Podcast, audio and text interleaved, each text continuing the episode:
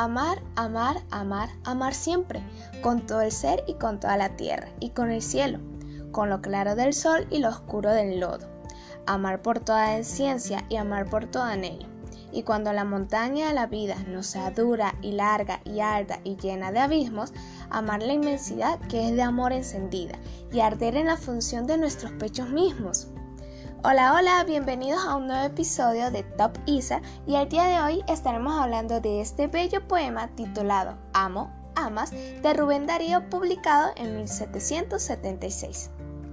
Estaremos aprendiendo su manera de escribir, lo que refleja la intención del autor a través de este poema, los sentimientos, mi punto de vista, al igual que identificar el tipo de rima. Así que bueno, Comencemos por saber la manera de escribir del autor.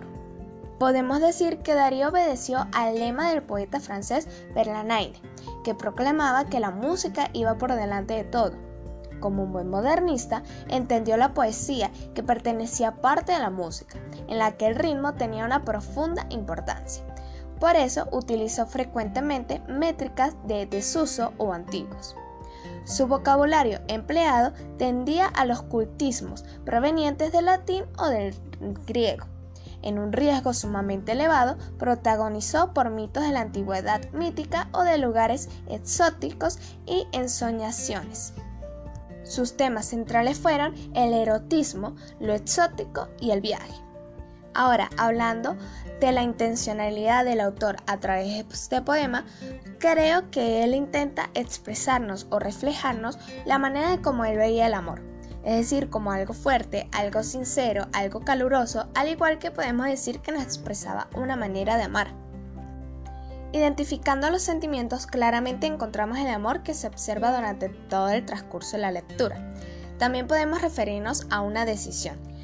A esto me refiero de que Darío, en este caso, pudo haber amado a una persona con los momentos buenos y en los momentos malos, así también como amar sus cosas buenas y sus cosas malas de esa persona. Esto lo podemos reflejar o identificar en la parte cuando dice con lo claro del sol y lo oscuro del lodo.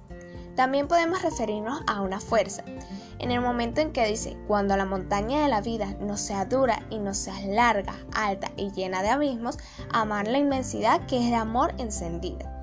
Por eso digo que una fuerza, porque no importa qué tan largo sea la vida, qué tan fuerte, qué tan dura sea, debemos seguir amando de la misma manera. También podemos referirnos como en esos pequeños momentos en la vida cuando aquel amor nos lastimó, nos dañó y nos hizo sentir mal en un momento, no podemos permitirnos de que eso dañe nuestra manera de amar. No podemos permitir que esos momentos pues cambien nuestra manera de pensar las cosas, de amar a las personas y como vemos a las demás personas.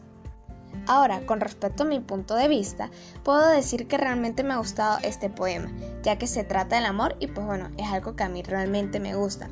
También puedo sentir su melodía y observar cómo las palabras riman poco a poco, permitiéndome leerlo de diferentes maneras e incluso si lo llego a leer en un tono diferente, en una manera diferente, con pausas diferentes a como lo acabo de leer al principio, puedo tener otro significado. En esta ocasión, pues la manera como lo leí, creo yo que podemos identificarlo como algo tierno, algo bonito, algo romántico.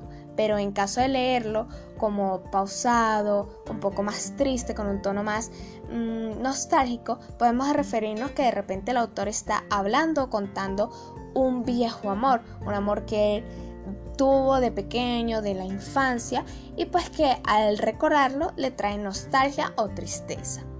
Ahora, hablando del contenido pues de la obra o pues el tema que estamos tocando, puedo decir que estoy totalmente de acuerdo con su punto de vista al ver el amor, que es un amor sincero, caluroso, fuerte y pues algo bastante tierno. Ahora, ya por último, identificar el tipo de rima, puedo decir que es consonante. ¿Qué se refiere a esto? Pues es aquella donde coinciden todos los sonidos de la última sílaba de cada verso, tanto vocales como consonantes. Por ejemplo, hay algunas partes, algunos versos que terminan en todo, claro, anhelo, este, mismos. Entonces ahí nos podemos fijar de que en todo, el loto también, anhelo, abismos, pechos mismos coinciden ya que termina en O, termina en, on, en OS o incluso también cuando se refiere a vida y encendida, ya que ambos terminan en ida. Y bueno, eso es todo por hoy. Espero que te haya interesado bastante y espero que hayas podido conocer algo nuevo de Rubén Darío con este bello poema titulado Amo, amas. Así que bueno, nos vemos en un próximo capítulo. Con ustedes Isabela Granado Faría de cuarto año, sección B.